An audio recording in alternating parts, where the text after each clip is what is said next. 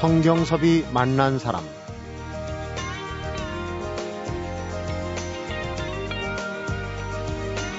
책 읽기는 공자 되기다. 가난하고 어려운 환경에 놓여있던 공자가 높은 자리에 오르고 나이 70에 성인의 반열에 오를 수 있었던 까닭은 죽어라고 책을 읽고 토론하고 또 가르쳤기 때문이다. 성경섭이 만난 사람, 오늘은 왜 책을 읽어야 하는가를 체계적으로 살펴본 책이죠. 책 읽기의 달인 호모 부커스의 저자입니다. 이권우 도서평론가를 만나봅니다.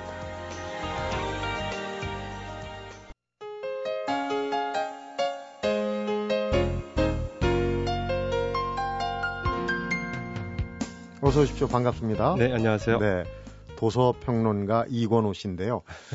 어, 예전에 출판전을 편집장을 하실 때 기억을 네. 하는 분들이 많은 것 같습니다. 어, 네, 감사합니다. 영광입니다. 책 읽기에 도움을 많이 받았다는 얘기도 듣고 네. 그랬는데, 어, 우리 이권우 씨 경력을 살펴보니까 대학에 국문과를 아주 책을 죽도록 읽고 싶어서 갔다. 이렇게 돼 있던데, 네. 어, 도서평론가를 하시려면 참 책을 많이 읽어야 될 것 같아요. 아, 그렇죠. 뭐, 근데 사실은 읽는다는 게 특별한 일이 아니고 네. 일상화되어 있어야 되는 일인데, 그래서 제가 좀 이렇게 문화 지형도 좀 많이 바뀌고 있어서 네. 읽는 것을 좀 멀리하고 그런데 사실 뭐 저희 때야 특별하게 저만이 아니라 많은 분들이 책을 좋아하시고 그랬던 거고요. 네. 그러니까 뭐 어떻게 보면 제가 재주가 없어갖고 다른 분들은 재주가 많으셔서 책 읽지만 재주가 많아서 다른 분야로 가신 거고요. 저는 책도 읽지만 재주가 없어서 그냥 그냥 책이 있는 영역에 남아 있는 것 같습니다. 네, 겸손의 말씀이시고요. 어, 도서평론가를 하시다 보면 어, 요즘 이제 나오는 책들 많이 추세도 알고 보고 그러실 텐데 출판계가 뭐 어렵다 잘 된다 이참 어, 부침이 많지만은 네네. 사실 책을 만들기는 참 많이 만들고 있어요. 아, 그렇죠. 예, 벌써 출판계에서 늘 입에 달고 다니는 얘기가 단군일의 최악의 불황이라는 네. 말인데요. 불행한 얘기죠. 뭐 늘 그런데 그럼에도 또 책을 찾는 분들은 계시고 음. 그래서 책을 쭉 나오는 많이 나오는데 그래서 좀 이렇게 보시면 아시겠지만 값이 좀 올라가 있지 않습니까? 네. 그리고 여기 하드카바라고 딱딱한 표지로 되어 있는 책들이 나오고요. 이런 것들이 사실은 그만큼 책을 읽는, 읽는 인구가 저변화가 되지 않고 음. 특수한 사람들만 읽고 있고 지적 엘리트들만 읽고 있는 경향이 좀 심화되고 있어서요. 네. 책값도 좀 올라가고 책도 이렇게 딱딱하게 하드카버로 만들고 있는 경향이 있거든요. 네. 그래서 책이 또 일종의 또 적게 팔리니까 품종을 좀 많이 하는 경향도 있습니다. 음. 그 사실은 이게 이게 지금 우리 책 많이 안 읽는 어떤 현주소가 네. 책 출판의 경향에 좀 반영돼 있다. 이렇게 볼 수 있는 면도 있습니다. 지금 하시는 일은 직장으로서는 이제 아까 말씀드린 출판 저널이 마지막이신 거고 지금 하시는 일은 프레션 북스 웹진을 네네. 하고 계시는 거죠? 예, 그 웹진의 기획위원을 맡고 있어서요. 네. 어, 이렇게 매주 한 번씩 모여서 어, 책이 나왔을 때 서평할 만한 것이 뭔지 같이 회의해서 고르고요. 네. 또 저도 거기에 서평을 쓰고 있고 그럽니다. 그렇군요. 요즘 나오는 책 얘기도 좀 들어보고 어, 책을 어떻게 읽으면 제대로 읽는가 얘기를 좀 한번 오늘 듣고 싶어서 모셨는데 우선 내신 책이 책 읽기의 달인 호모 부커스 한데 우선 달인이란 얘기가 물론 책 제목이지만 좀 기능적인 걸 그좀 네. 강조하는 측면인 것 같아서 네 네. 어떨까 싶어서 이제 그런 생각을 좀 해봤고요. 예. 호모 부커스 하면은 기본적으로 이 인간이 책을 좀 읽는 명제를 안고 있다는 그런 의미로 받아들여지죠. 아, 네, 정확하게 이해하고 계십니다. 뭐 네. 근데 책은 제목은 제 영역이 아니고요. 출판사 영역. 이것도 시리즈입니다.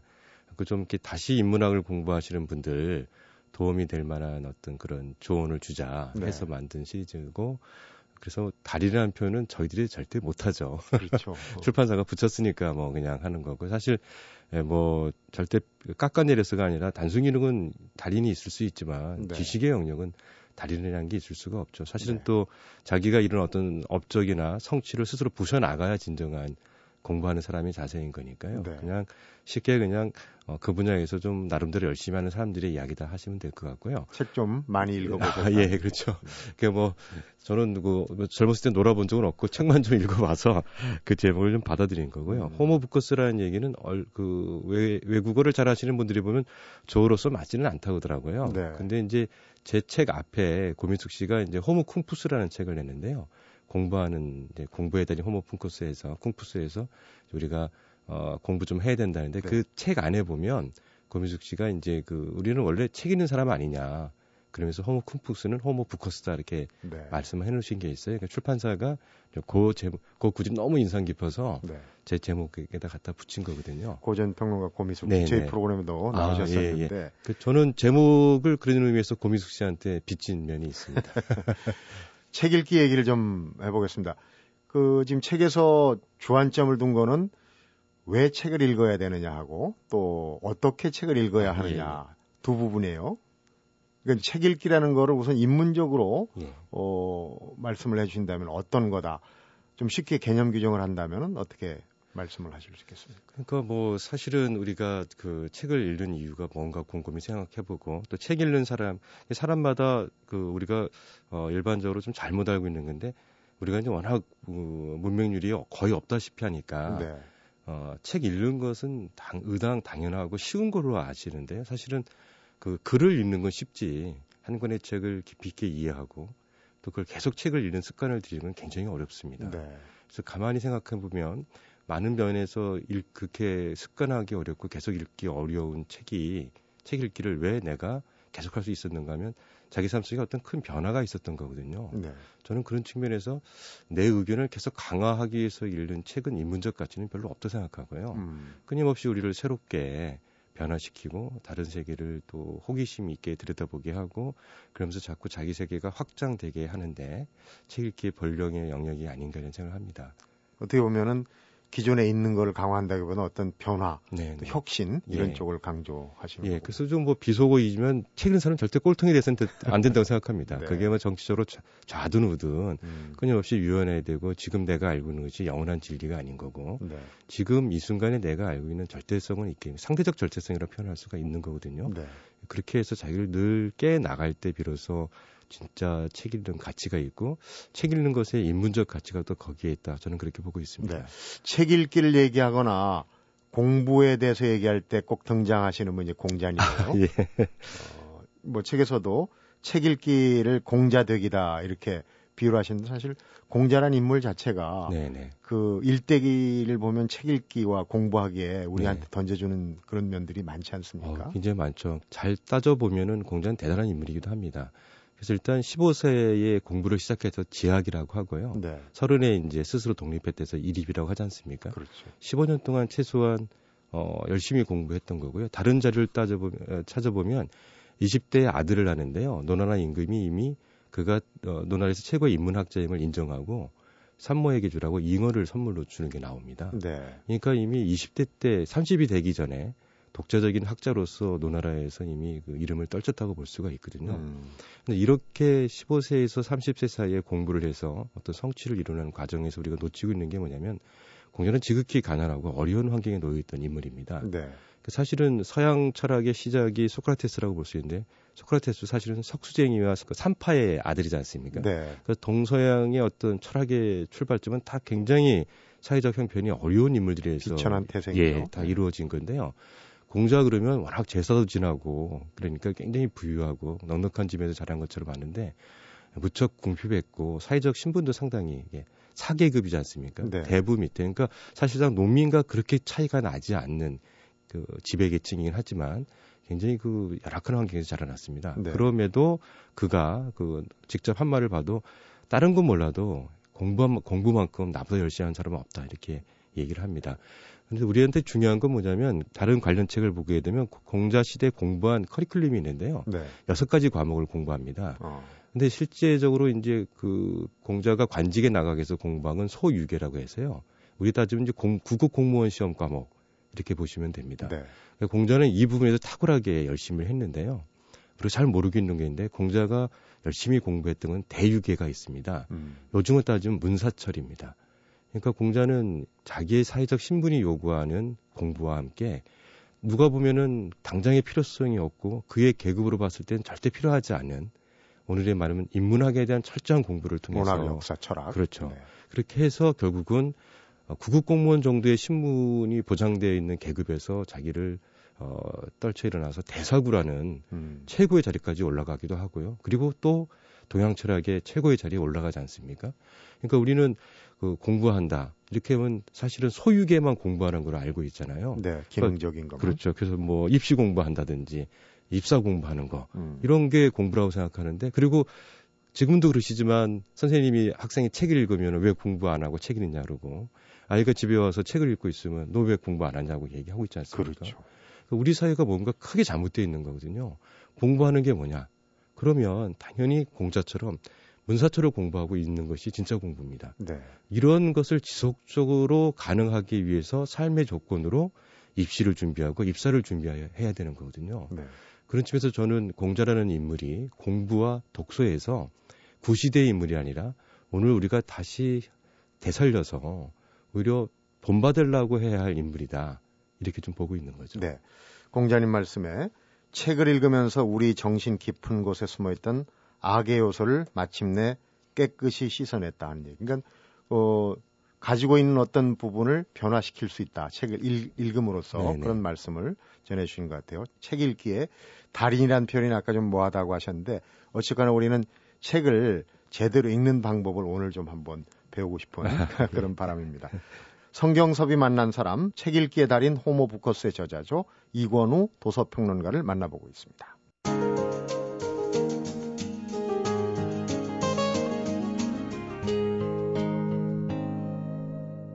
성경섭이 만난 사람. 책 읽기 얘기를 하면서 이제 공자님 얘기를 했는데 우리 역사에도 돌이켜보면 뭐 책과 관련된 선비들이 많이 있는데 이덕무라는 네네. 조선 후기 실학자시죠. 네네. 이분 일화가 또 책 읽기의 어떤 전범이랄지. 아, 그럼요. 예, 네. 얘기를 좀 들어보겠습니다. 아, 이동무란 뭐, 인물. 저 같은 사람은 감히 거기에 뭐 정말 예, 비할 바가 아닌데요. 그 이동무는 서자 출신입니다. 서울이죠. 예, 네. 서울이고 다, 대신 이제 어떤 학문적 성취가 대단히 높아서 음. 당대 어떤 양반 계층인 그 실학자들과 소통을 굉장히 학문적 소통을 했던 인물이죠. 네. 그 이미 뭐 그 사회적인 어떤 신분의 제약을 넘어서서 당대 최고의 인문학자로서 명성을 떨쳤는데요. 지금 따지면 뭐 국회 국립중앙도서관 사석격 뭐 이런 네. 정도의 신문을 좀 얻는 거거든요. 그러니까 정조가 아니고서는 그런 어떤 그 입사에 세상을 나가서 자기를 이름을 떠칠 수 있는 기회도 없었겠죠. 네. 말하자면 우리 문화의 르네상스 시기에 정조 이제, 예, 때. 예, 그때 좀 혜택을 본 건데 그럼에도 그의 형편은 무진장 가난을 했습니다. 그래서 가장 재미 감동적이고 가슴 아프고 또 이렇게 그 과연 내가 그런 자세로 책을 읽고 있는가 하는 게 워낙 그 띠집이라고 해서 이제 뭐 이렇게 바람에 겨울에 굉장히 음. 약하죠. 그러니까 뭐 풀잎 같은 걸 그렇죠. 예. 그러니까 뭐 한겨울에 얼마나 위풍이 셌겠습니까?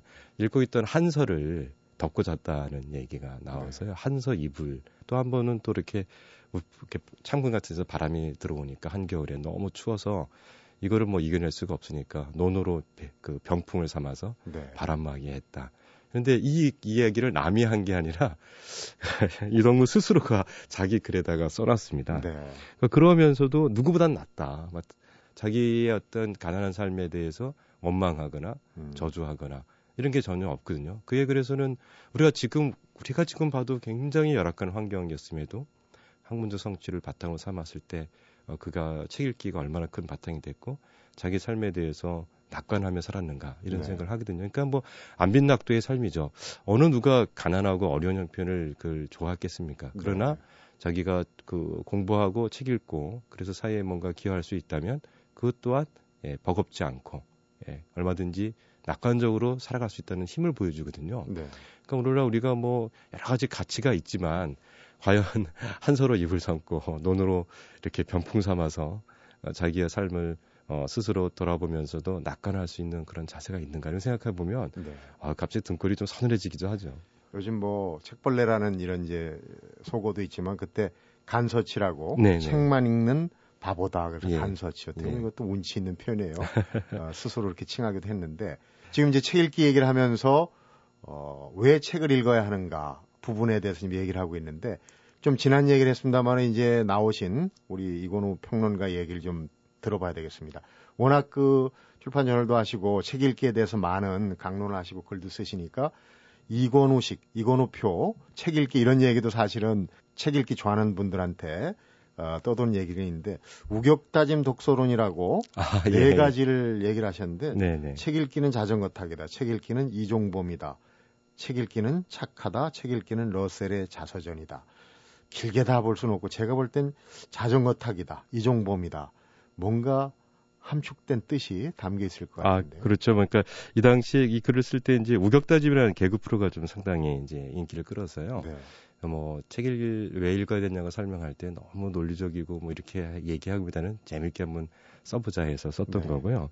그러니까 뭐 사실은 자전거 타기라는 것이 어, 몸에 좋은 거니까요. 사실 여러 가지 이유가 음. 있지만, 예, 그래서 그런 측면에서 우리가 책 읽기라는 것은 우리 자체 어떤 기본 정신과 영혼과 교양의 근력을 키워주는 거다. 네. 특히나 이제 자전거라는 것은 어, 사실은 바람을 자기가 일으켜내잖아요. 네. 그래서 그 어떤 적극적이고 능동적인 것이 필요하다. 그렇죠. 자전거라는 게 스스로 네. 동력을 예, 만들어내는 거죠. 그런 의미에서도 한번 생각해 보자는 거고 네. 이종범이라는 야구 선수는 최근에 또 은퇴하시긴 했는데 네. 이걸 뭐 얼마든지 본인들이 좋아하는 운동 선수로 바꿔도 좋을 것 같은데 어떤 야구를 잘하는 선수는 야구만 잘하는 게 아니지 않습니까? 네. 기초 체력이나 기본기가 참 잘 되어 있죠. 어, 그런 측면에서 우리가 너무 일, 어, 즉각적인 효과와 대가를 원하는 일만 같이 있다고 생각하는데 네. 그런 것들이 우리 삶 속에서 실현되려면 기본의 영역이 있어야만 한다. 그럴 때 책 읽기는 바로 그런 기본기를 닦아주는 영역이다. 음. 그러니까 절대 등한해서는 안 된다. 이런 뜻으로 썼습니다. 또 반대로 얘기를 하시는 분들은 물론 책을 읽으면 좋겠지만 지금 뭐 영상 매체 시대고 또 인터넷 시대고 네. 뭐든 키워드만 넣으면 다 자료가 나오고 그러는데 네. 굳이 책 읽기에 그렇게 그 힘을 많이 줄 필요가 있느냐 이렇게 얘기하시는 분들 아. 있어요. 그 저는 안사람하고 영화를 보게 되면 굉장히 귀찮아합니다. 이게 다른 뜻이 아니라 자꾸 안사람이 다음 장면은 어떻게 될 건지 미리 얘기해 달라고. 네. 책을 많이 읽은 사람들은 영상물을 볼 때 기본적으로 어, 책을 보지 않은 사람과 이해도에서 엄청난 차이가 나거든요. 그렇습니까? 네. 그리고 뭐 사실은 또 그리고 영화를 또 너무 낮춰보는 게 있는데 매트릭스라든지 반지의 제왕이라든지 이런 영화들은 엄청난 메시지가 숨어 있거든요. 철학이거든요. 그렇죠. 네. 그러니까 어, 사실은 뭐 이렇게 매트릭스에서 그 보드리아르의 책이 나올 때그 어, 저 보드리아르의 책이 나오네. 시뮬레이션이나 책이 나오네. 음. 그렇다면 저 책이 이 전체에 어떤 메시지를 주겠구나. 이미지 중심의 사회.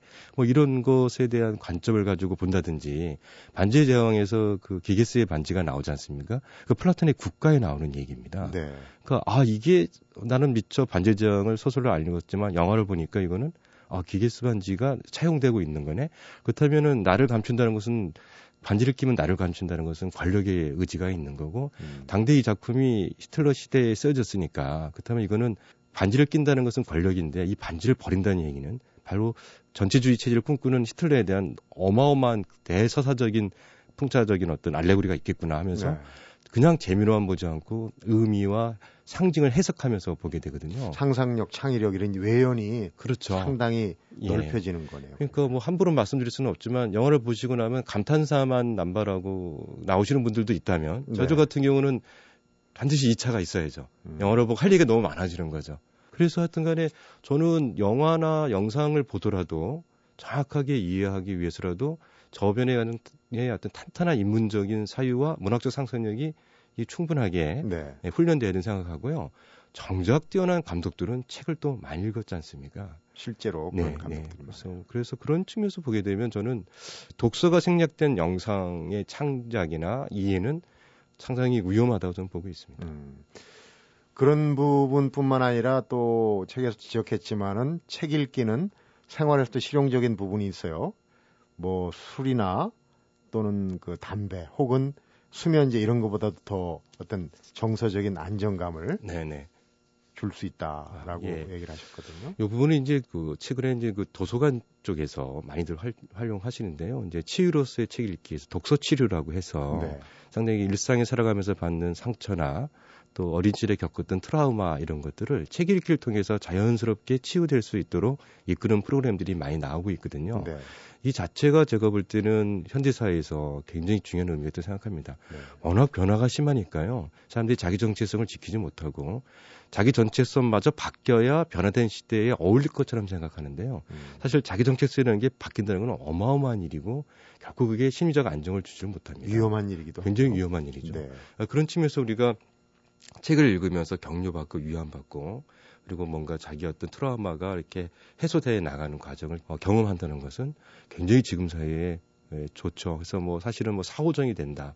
그래서 뭐 이런 이야기, 그다음에 뭐 삼포 시대다 이런 얘기가 굉장히 많은데요. 네. 사회 그 사회가 나를 억압해서 나의 가능성이 자꾸 축소될 때 책 읽기를 통해서 나를 격려하고 위로하고 자기 가능성을 관념적으로라도 이렇게 확장해 놓고 있을 때 네. 저는 그게 사회의 압력에서 자기를 지킬 수 있는 상당히 좋은 힘이 된다고 보거든요. 네. 그래서 저는 책 읽기의 기능이 굉장히 많지만 오늘의 우리 시대에는 그런 심리적 안정감을 주는 거 어, 이게 굉장히 중요하다고 보고 있습니다. 앞에 공자 말씀이 다시 생각이 나는 공자님 경우도 어떤 자기 먹고 사는 생계 방편 기능적인 그런 책 읽기를 넘어서 네. 문학, 역사, 철학 같은 문사철의 네. 기본적인 어, 책 읽기를 했다는 얘기. 네, 네. 지금 요즘 보면은 어떻게 보면 이제 그 대학 가기 전에는 책을 좀 너무 등한시하고 그러다 보니까 이제 대학 가서 교양 교육이라고 해서 이제 책 읽기를 네, 강조하고 네, 하는 그런 부분도 네. 좀 문제가 있는 부분이 아닌가 생각이 듭니다. 성경섭이 만난 사람 오늘은 책 읽기의 달인 호모 부커스의 저자시죠. 이권우 도서평론가를 만나보고 있습니다.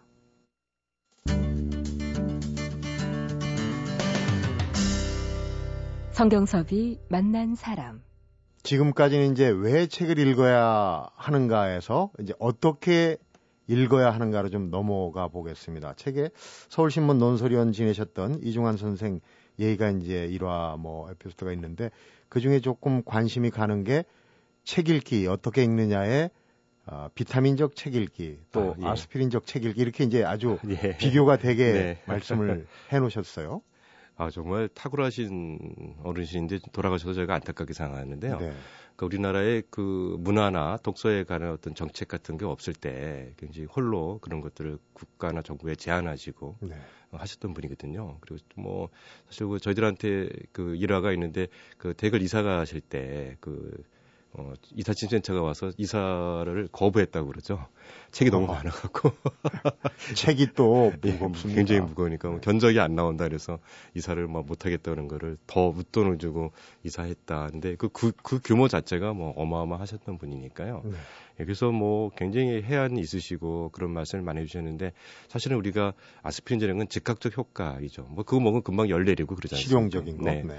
근데 사실은 비타민이라는 것은 당장 지금 어떻게 감기를 낫게 하는 게 아, 아니라 감기를 근본적으로 안 걸리게 하거나 네. 감기가 걸린 거를 약 없이도 이겨내기는 힘이 되지 않습니까? 없어도 될 것 같지만 그것이 없으면 결과적으로 뭔가 우리한테 해악을 끼치는데 사실 또 그게 우리 스스로 몸에서 또 만들어지지 않고 있습니다. 네. 많은 분들이 오해하고 계신데요. 어, 뇌과학이 일어났다면 우리 뇌에는 책 읽는 어떤 회로가 없다는 겁니다. 음. 그러니까 선천적으로 책을 읽어서 이해할 수 있는 능력이 우리 뇌에 갖춰져 있지 않다고 그럽니다. 부모가 책을 많이 읽는다고 해서 자녀가 반드시 읽는 게 아닌 경우가 많지 않습니까? 네. 절대 유전이 안 되는 거고요. 어, 후천적인 거. 그렇죠. 그리고 심지어는 책을 많이 읽던 사람도 책을 안 읽기 시작하면 책에 대한 이해도가 떨어지는 게 바로 내 회로가 망가지기 때문에 그런답니다. 네. 책을 이해할 수 있는 회로가 그건 내 과소성 이론이라고 하더라고요. 그러니까 우리가 결과적으로 책 읽기에서 가장 중요시 여길 것은 당장의 이익 관계에 너무 연연해하지 말고 이것이 주는 우리에게 주는 정말 근원적인 정서적 풍요로움 네. 때문에 꾸준히 읽어 나가는 것. 바로 그것이 우리에게 우리 삶 속에 내가 예기치 못한 순간에 나를 지켜내주고 나를 살리는 네. 큰 힘이 된다. 저는 그렇게 보고 있습니다. 호모 부크로스에서 제안하는 책 읽기는 세 가지던데 제일 강조점을 두는 게 천천히 읽어라, 천천히 읽어라 네. 계속 강조를 하시더라고요. 아, 제발 좀 천천히 읽자는 거죠. 음. 왜냐면은 뭐 너무 많은 분들이 그 속독에 대한 말씀들을 많이 하시거든요. 네. 근데 사실 우리가 그럴 필요가 뭐가 있습니까? 제가 어떤 상담 심리 하시는 분을 뵀는데 어, 자꾸 요새 책을 읽는 것에 대한 그 난독 증세에 있는 이유 중에 하나가 네. 그 언어 영역 시험 보듯이 책을 읽는 강박증에 걸려갖고 문장으로 읽는 게 아니라 단어를 읽고 있는 분들이 많답니다. 네. 그러니까 단어로 단어 낱말 단위로 책을 읽게 되면 읽어도 무슨 말인지 모르게 돼 있죠. 왜냐하면 이게 시험 보려고 시험 문제 풀이를 할 때 꼼꼼하게 읽어야 되는 거잖아요. 네. 이런 악영향을 끼치고 있다는 거거든요. 우리는 시험을 잘 보기 위해서 책을 읽는 것도 아니고 이게 당장 우리한테 뭔가 긴급한 구호로서 뭐가 되는 것도 아니고 장기적 관점 속에서 우리가 나의 삶을 정서적으로나 영혼적으로나 교양적으로 튼튼하게 하기 위해서 읽 는 거니까 네. 남과 비교하지 말고 꾸준하게 읽어 나가면 된다는 거죠. 음. 그럴 때 한 권의 책을 천천히 읽어 나간다는 것은 왜 천천히 읽을 수밖에 없냐면 읽다 보면 내 과거가 회상되기도 하고 읽다 보면 오늘의 나의 삶이 반성되기도 하고 네. 읽다 보면 너무 감탄스러운 문장이어서 밑줄을 긋고 한번 외워보기도 싶고 네. 또 읽다 보면 이거를 표시해 놓고 싶기도 하고 다 읽으면 내가 무슨 내용을 읽었는지 한번 다시 알고 싶어서 메모한 거거나 줄쳐놓은 부분을 다시 읽으면서 기억을 다시 재정리하고 네. 이런 일련의 과정을 거쳐야 한 권의 책이 내 삶 속에 푹 빠져서 나한테 뭔가 내 것이 됐다는 느낌이 들거든요. 네. 그렇지만 사실 우리가 뭐 어떤 숙제하듯이 짧은 기간 내에 막 읽어버리면 남는 게 없습니다. 책을 다 읽었다는 만족감은 줄지는 모르지만 네. 그것이 나에게 주는 그 무엇이 없는 거죠. 음. 그러니까 사실 우리가 왜 패스트푸드점에 가서 급하게 뭔가를 먹었다. 배고픈 건 면하지만 먹는 것의 즐거움은 전혀 없는 거지 않습니까? 네. 그러나 이 특히 우리 남자들이 왜 밤새 술 마실 수 있는 이유가 뭐가 있겠습니까?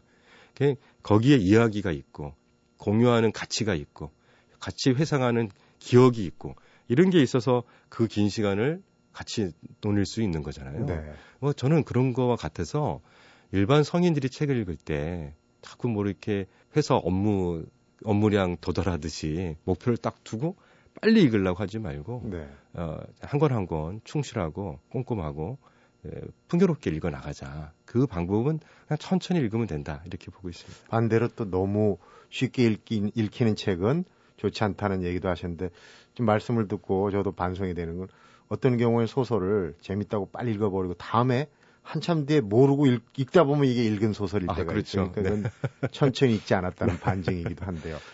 어, 앞서서 이제 고전 평론가 그 고미숙 씨 얘기도 했는데 고전을 좀 많이 읽어야 된다. 그 예, 예. 얘기를 하시더라고요. 예. 똑같은 책을 제대로 읽기를 권하시는 분들이 고전을 많이 강조를 하시거든요. 네, 네. 그 결국은 뭐 솔직히 인정이 되는 건 고전은 어렵습니다. 아, 이거는 왜냐하면 당대의 어떤 문제에 대한 치열한 지적 고투의 결과이기 때문에요. 우리가 이거를 일반적으로 봤을 때 쉽게 이해할 수가 없습니다. 네. 그렇지만 중요한 건 뭐냐면 고전이 최고의 책입니다. 이걸 또한 우리가 부정할 수가 없습니다. 그러니까 결국에는 우리의 독서 방향이 어떻게 되냐면 지금 무엇을 읽고 있는지는 전혀 문제가 안 됩니다. 네. 가장 중요한 건 지금 내 수준에 맞는 책을 읽어가는 거고요. 독서가 충분하게 아직 경험이 안 된 분들은 재미만 추구하셔도 좋습니다. 어. 오로지 재미있기 때문에 그 책을 읽으셔도 됩니다. 그래서 내가 습관이 되고 꾸준히 책을 읽어 나가시면 점점점 책의 가치를 아시게 되고 책을 통해서 뭐를 내가 얻을 수 있는지 아시게 되기 때문에 자꾸 네. 교양서 중심으로 오시게 돼 있거든요. 그러니까 말하자면 이야기의 재미에서 새로운 걸 깨닫는 지적 즐거움을 깨닫게 되시거든요. 네. 이런 과정을 거치시다 보면 그게 결국 계속 쌓이다 보면 어디까지 오게 되면 바로, 바로 고전의 문 앞까지 오게 돼 있습니다. 그렇군요. 그럴 때 비로소 우리가 문을 제쳐서 나가면 되거든요. 음. 그래서 고전은 누구에게나 심지어 전공자들한테 어려운 부분이고요. 제가 늘 하는 말인데 제가 웬만한 고전은 재밌게 읽는 편인데도 해결의 정신 현상은 읽다 보니까 정신을 잃는 현상이 나타나더라고요. 그래서 저는 또 읽을 겁니다. 제가 또 지적 수준이 또 높아지고 관련된 저서를 많이 읽은 다음에 또 읽을 건데요.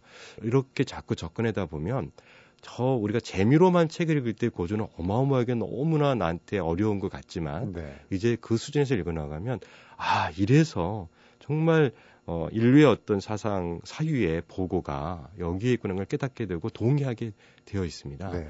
그러니까 지금 당장 고전을 읽어야 되는 강박에 시달릴 필요는 전혀 없지만 내 독서의 궁극지향점이 고전을 읽는 데 가야 된다. 음. 이것만은 인정해 두시면 결국에 언젠가는 고전을 읽고 왜 많은 사람들이 그 고전이 그렇게 좋다고 얘기했을까를 선뜻 동의하시는 음. 그런 자리에 가실 수 있습니다.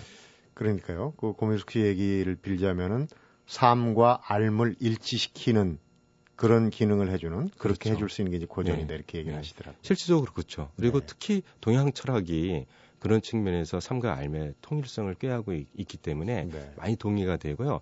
40대 이상 중년 분들은 서양 고전을 먼저 읽어보시기보다는 제가 네. 볼 때는 동양 고전을 읽기 좋으십니다. 네. 기본적으로 그 아주 너무 명확한데 수신제가 치구평천합니다. 네. 동양 철학은 기본 틀이고. 예. 뭐 그게 육아든 도가든 뭐 법가이든 기본은 내가 제대로 닦고 그것을 확장해서 예, 우리 따지면 가정 경영, 기업 경영, 국가 경영, 세계 경영으로 확장돼 나가는 거거든요. 네. 그러니까 동양 고전을 읽으시면 그건 뭐 이렇게 왜 요새 유행하는 그 처세술이라든지 음. 이런 경제 경영서 있지 않습니까?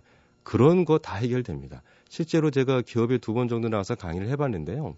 지금 굉장히 잘 나가는 기업들은 동양고전에서 뭔가 경영적 아이디어를 얻자라고 네. 굉장히 열심히들 책을 읽고 계시더라고요. 그러니까 어, 동양 고전 정도는 충분히 그 도전해 보실 만하니까 한번 네. 먼저 보셨으면 좋겠습니다. 마무리해야 될 시간인 것 같습니다. 참 시간이 빨리 흐르는데 어, 왜 책을 읽느냐, 어떻게 읽을 것인가에 녹아 있긴 하지만은 무슨 책을 읽어야 되느냐 이런 부분도 따로 또 떼서 네네. 질문을 가질 의문을 가질 수가 있어요. 네. 그런데 어 그걸 뭐 아주 깊이 얘기하기는 시간상으로 네네. 그렇고 도서 평론을 하시니까 지금 나오는 책 중에 청취자분들한테 도움이 될 수 있는 얘기, 책을 고르는 요령, 어떤 책을 읽어야 될 것인가. 책방에 가서 아, 예, 예. 책들이 있을 때 네, 네. 어, 어떤 눈높이로 이제 이 청취자분들을 위해서 아. 책을 이것저것 펼쳐 보면서 네, 네. 나한테 맞는 책 아, 또 예. 이런 걸 고를 수 있는 요령이 있지 않겠습니까? 네네. 에, 그 요령은 아주 쉽게 생각하시면 되는데요. 책을 줄이고 줄이면 남는 게 딱 하나 있습니다. 네, 목차입니다. 목차. 예, 목차를 꼭 한번 보시는 게 좋습니다. 목차는 컴퓨터로 비유하면 어, 압축 파일이거든요. 네. 그거를 거기서부터 모든 게 다 풀려 나가는 거거든요. 어, 목차를 한번 보시면 이 책이 무슨 주제가 있구나 아실 수가 있고요.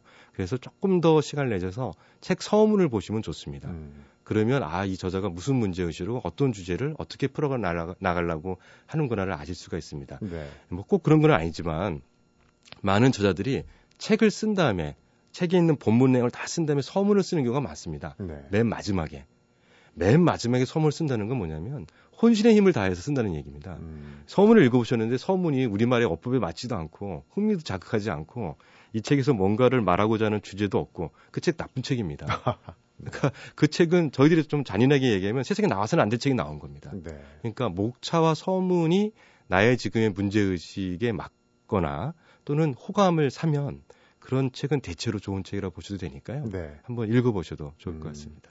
도서평론가를 모시고 오늘 책 읽기에 대해서 배워봤는데 책을 왜 읽어야 되느냐, 어떻게 읽어야 되느냐, 또 무엇을 읽어야 되느냐인데 기억에 제일 남는 게 책 읽기의 능력은 물려받는 게 아니라 후천적으로 개발하는 것이다. 아, 예. 아, 그 얘기가 참 와닿네요. 그러니까 책 읽기는 정말 어, 열심히 노력하는 사람만이 어떤 달인의 경지에 이를 수 있는 게 아닌가 하는 생각이 들었습니다. 오늘 말씀 재밌게 잘 들었습니다. 네, 감사합니다. 성경섭이 만난 사람 오늘은 책을 왜 읽어야 하는가를 체계적으로 살펴본 책이죠. 책 읽기의 달인 호모 부커스의 저자 이권우 도서평론가를 만나봤습니다. 거인의 무동을 탄 난쟁이란 말이 있다. 지금 내가 더 많은 것을 보고 훌쩍 정신의 키가 커진 것 같은 느낌이 드는 것은 거인의 무동을 탔기 때문이다. 여기서 고전이란 거인이다.